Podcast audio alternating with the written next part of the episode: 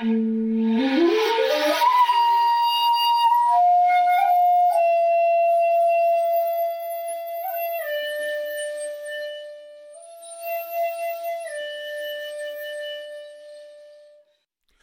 to the Zen of Everything, a Zen take on life, love, laughter, and everything else. With Jundo Cohen, a real Zen master. That's me. And Kirk McElhearn, that's me, a guy who knows a bit about Zen. So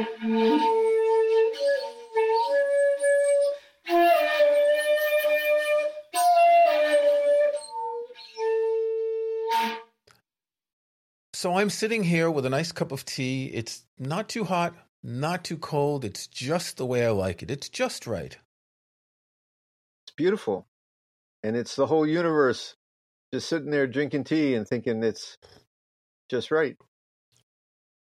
Our theme today is Goldilocks is the Buddha. Goldilocks is the Buddha. Not too hot, not too cold. Not too hard, not too soft, not too big, not too small and everything in moderation, including our visions of what Buddhism is. But before I let people go home today, I'm going to show them that to have an image of Buddhism that is more moderate than we usually have is in fact boundless, is in fact a Buddha's being moderate, is in fact enlightenment. Moderation is enlightenment. That's a pretty bold statement. Darn right. So, if I understand this correctly, when I go too far one way, that's dukkha. When I go too far another way, that's dukkha. And when I find that center balance, then all the dukkha is gone? Well, not necessarily. Is I often say there's a time to be balanced and there's a time to be balanced about not always being balanced. Sometimes life is just off the rails, man. Well, yes. And so in our last episode, we talked about being in the moment and trying to be in the moment too often is wrong. And I don't mean that trying to be balanced all the time, because there are times when it's too hot and when it's too cold and when the tea's not ready to drink. But if we can find these periods when we can just settle into that moderation, is is that it? Is that enlightenment? Well, that, eh, that's really good, and it's really important. And by the way, I think this episode is kind of a continuation of uh, our last episode on moderation in being in the moment. And I, I, emphasize there that more important than always being in the moment is to let each moment be each moment. And what you just said is a continuation of that. There are times to to be in the zone, to have not too much, not too little, to have our bike of life perfectly balanced. But more important to me is to say that just let each moment be that moment. And in our practice too, man, people have this idealized picture of Buddhism. And that's what I want to get at today. That they're really extremists about what they think a Buddha is, extremists about what they think a monk is, extremists about what they think enlightenment is, extremists about what they expect of themselves in the practice. And I'm telling people, hey, we got to get realistic here, man. We're human beings dealing with other human beings. And our vision of what it means to be enlightened, I think, is 2,000 years of bullshit. Ooh. Can we say that? Can we say that on the air?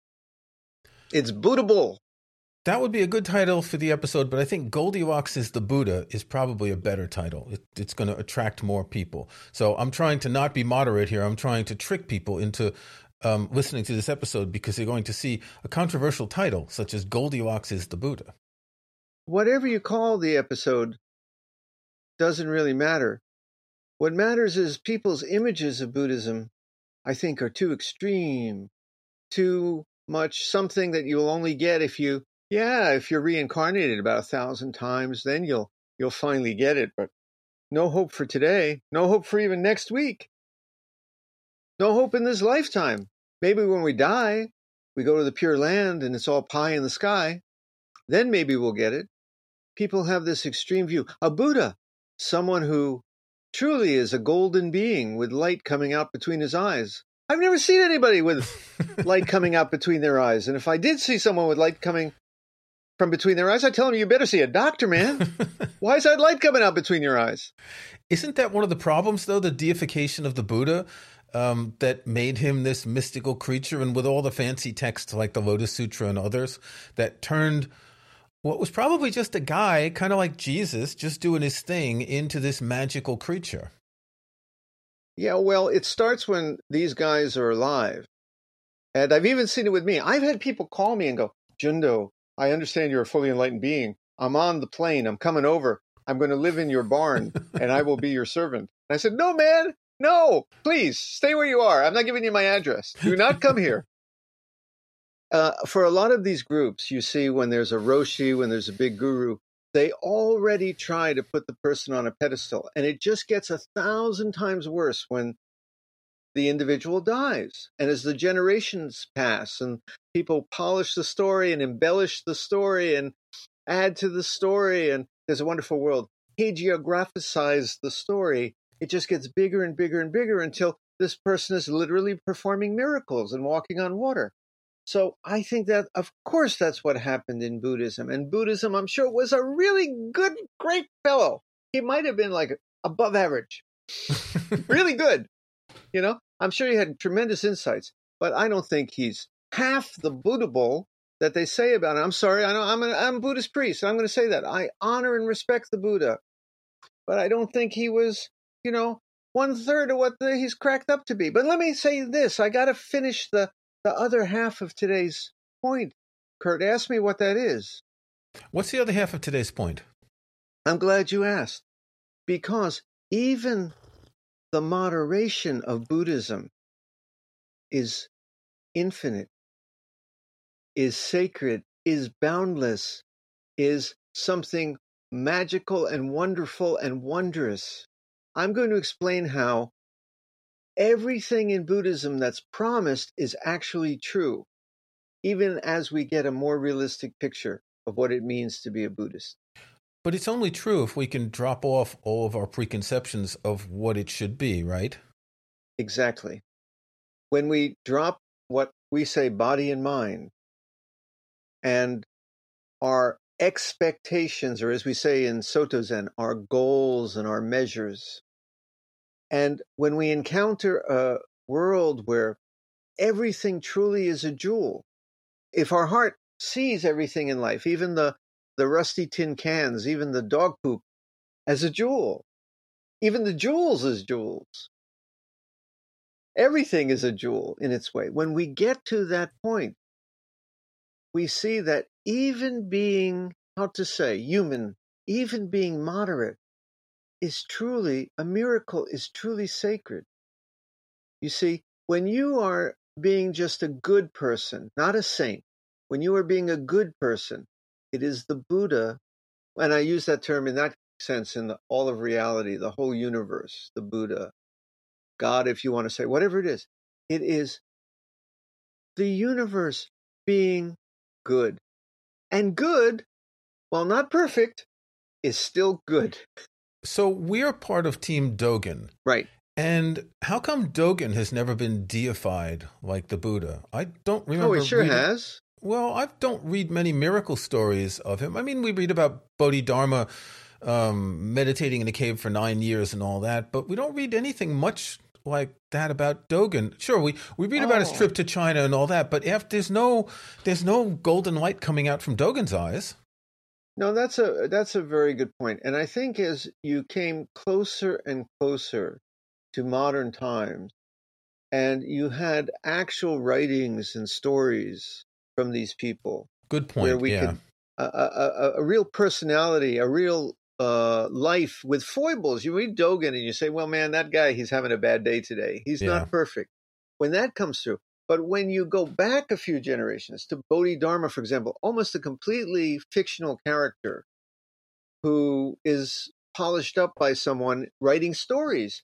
Of course, then the legend gets bigger. And even for Dogen, let me tell you, 200 years, 300 years after Dogen died, these uh, so called life stories or biographies of Dogen came out where he was performing miracles.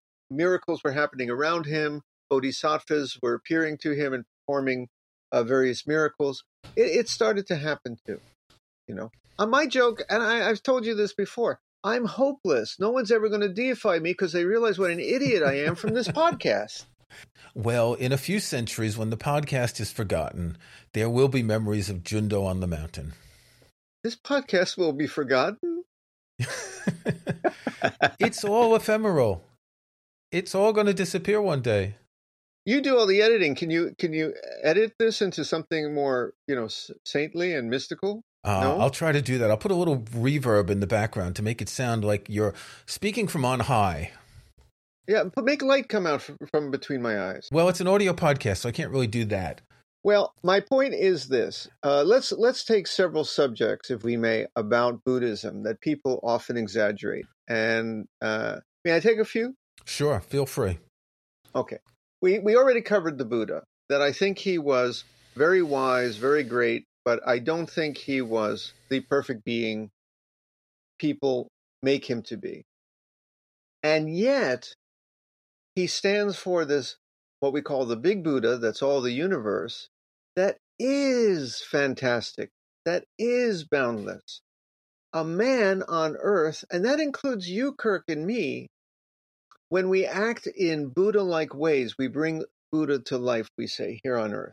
When you do charity, when you have a peaceful heart, when you do good. But at the same time, you are this whole universe that is, how to say, flawless.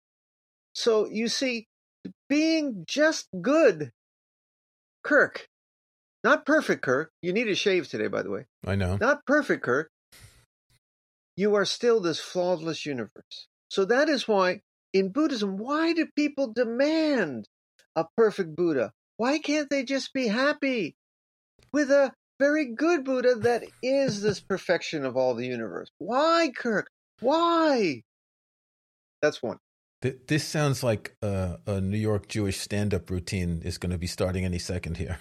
No, no, the New York one would be, "Hey, why? Why? Tell me why, man." No, no. This is this is uh, my pleading heart. Another one, another one is the behavior of, let's say, uh, Buddhist monks. Uh, I have met many Buddhist monks, and they're usually very strange and troubled individuals.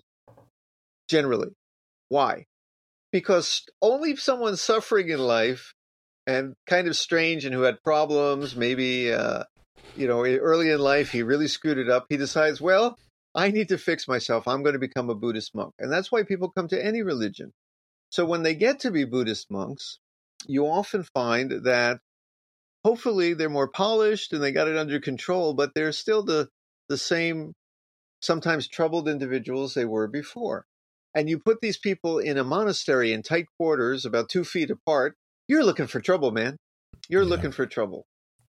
Uh, I think uh, most Buddhist monks that I know are, if they practice long enough, if they really do this wonderful path, if they walk it, oh, they become much better individuals and they leave so much of their suffering behind.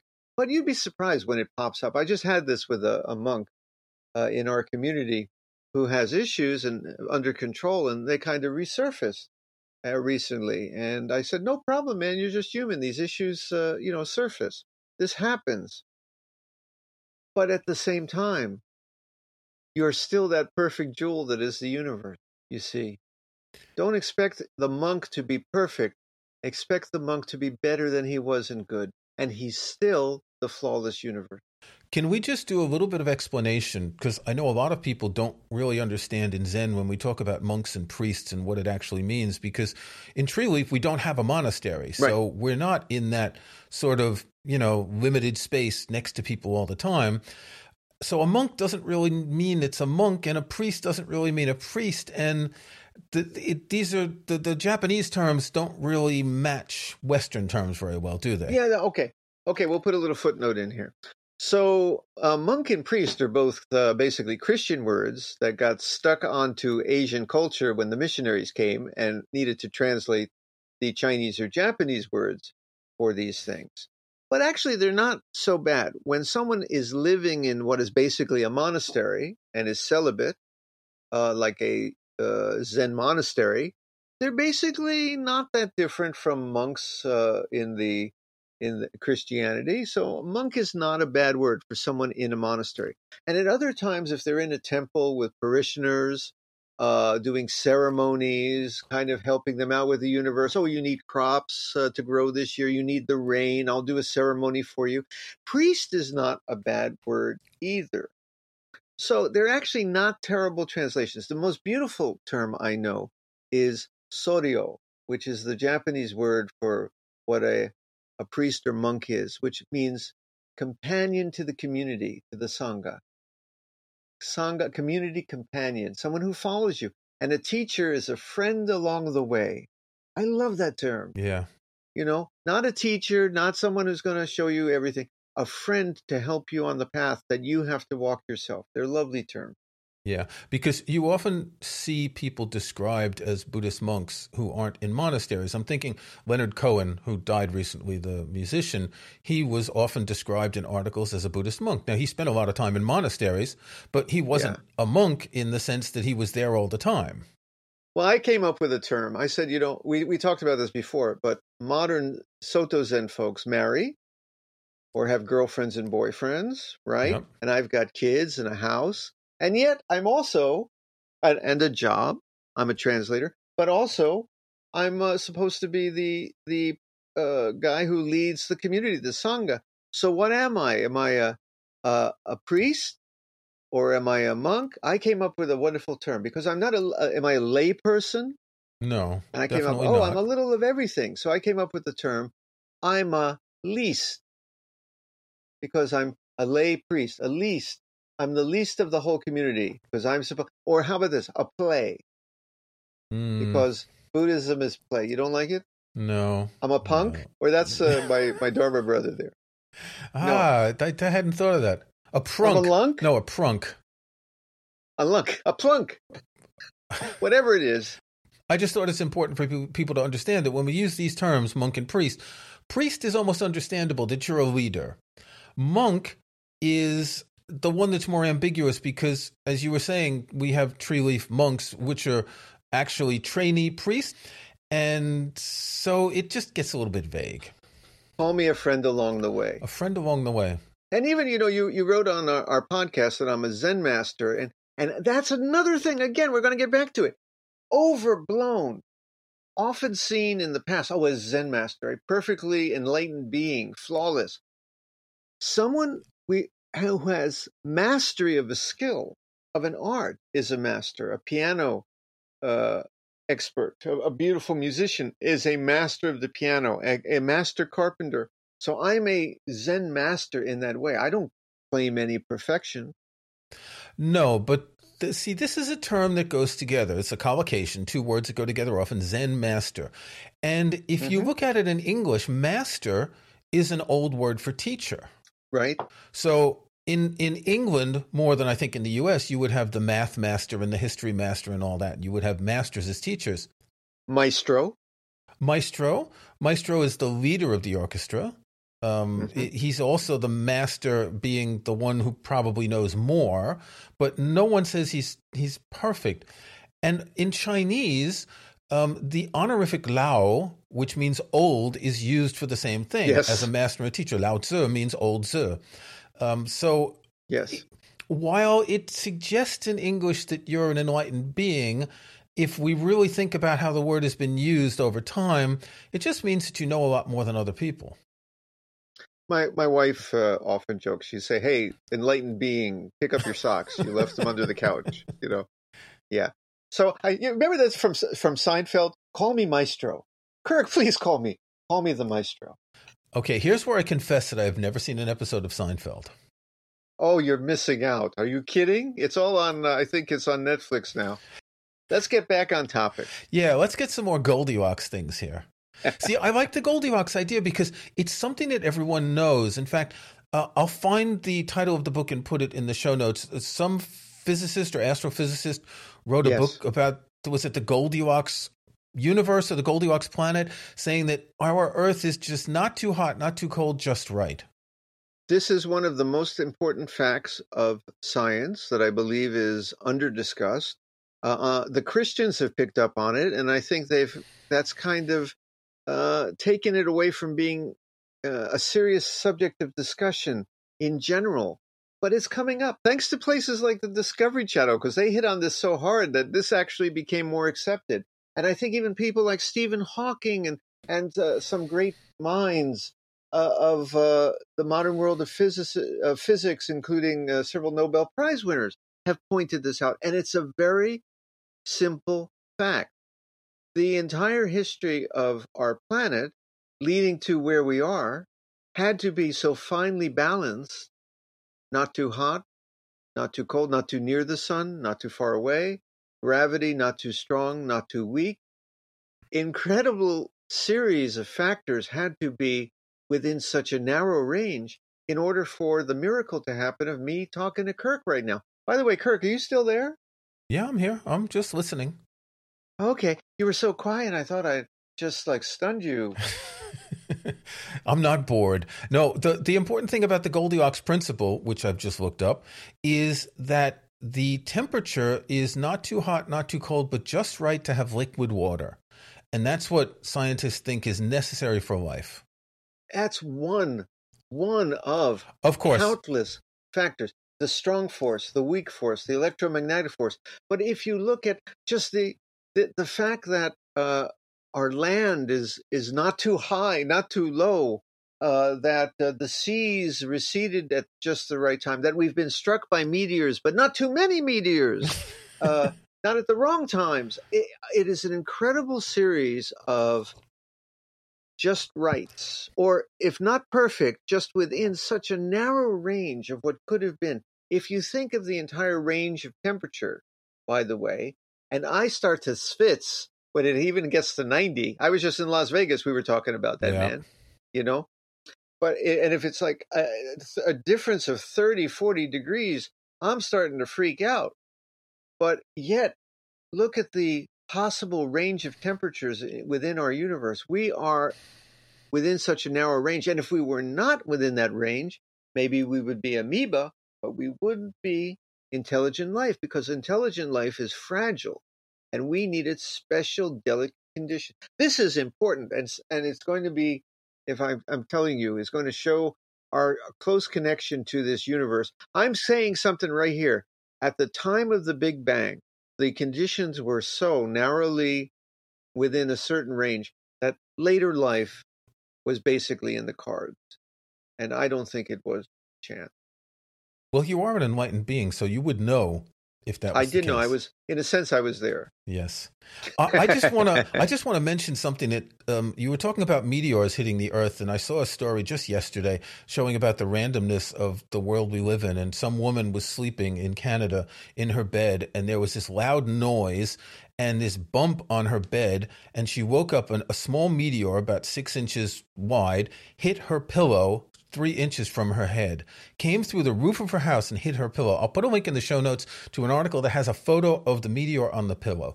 And that shows just the randomness of the world we're in, that things can be that close. And for her, it was Goldilocks. She was just on the right side of the pillow that night. Well, th- you know, this is also the selection effect that if it actually had hit her, she wouldn't be there to report the meteor. Uh, yes, but then there would be a news story about how someone was killed in her bed by a meteor. Th- this is true. But, you know, there are so many planets in the universe. We, we've only found that out really within the past century. The, the number of variations on planets that in a sense you had all kinds of possibilities and the fact is that we are alive on one of the narrow range of planets it seems that was, would allow us to be here. But if we were not here, we wouldn't be alive. So we would have nothing to talk about. We wouldn't be having this podcast. That's a really good point. So, in a sense, there's a selection effect. Exactly. You need the right con- conditions of the universe to have a podcast discussing isn't it amazing that we have the right conditions to have a podcast? and then it's turtles all the way down. Yes, it is. Yes. A- anything else for moderation? Well, uh, let me let me take one. How about enlightenment? Ah, enlightenment. You have yes. to be you have to be fully fiercely enlightened. Is that what it is? I think you can be fully fiercely enlightened when this is a, one of the great discoveries of Zen, if I may say, compared to some other areas of Buddhism. Uh, some other areas of Buddhism said when you become enlightened or when you become a Buddha, everything falls into place and you're perfect. The Zen, shall we say, take on that was oh, everything is perfect even as you're still up to your neck in the mud. Because, first off, the mud and all the muck and chaos of this world, the ugliness, no longer drowns you because of the Goldilocks principle. And second off, you realize how to see through it. This was such a brilliant discovery that I recommend to all our listeners. Do not search for enlightenment in which your life is going to now be flawless. Do not be searching for an enlightenment in which you will never have indigestion. Do not search for a universe in which every Seinfeld episode will be exactly the length you demand. Search for a universe that is precisely the universe as it is. And don't let the ugly parts take you over. Don't be their prisoner. Don't fall into ugliness like greed, anger, and ignorance. And at the same time, see through it all to the jewel that holds all separation and division. And when you can do that, you don't need to be perfectly enlightened. You realize that this perfectly imperfect world is perfect. And that's a lot of what Dogen talks about when he talks about practice enlightenment, right? That the mere exactly. fact of practicing, of sitting shikantaza, of of that will to practice, that motivation, is enlightenment itself letting all things be as they are. But when you truly let all things be as they are, they are no longer as they were. But will they ever be the same again? You mean, can you s- step in the same river twice? Well, I wasn't actually thinking that, but you're saying all things were as they were and they, they aren't as they are. And it's, I guess we just have to say, just let things be. And if you forget it, in the next moment and you start getting angry and you start resisting and you start getting frustrated, then you lose it. Okay, where do we go from here, Roshi? There's no place we need to go, but I got to get to dinner. And you know, it's all wonderful. If you enjoyed this podcast, please subscribe in iTunes or in your favorite podcast app. Please give us a rating, tell your friends. You can check out past episodes at our website zen-of-everything.com Thanks for listening.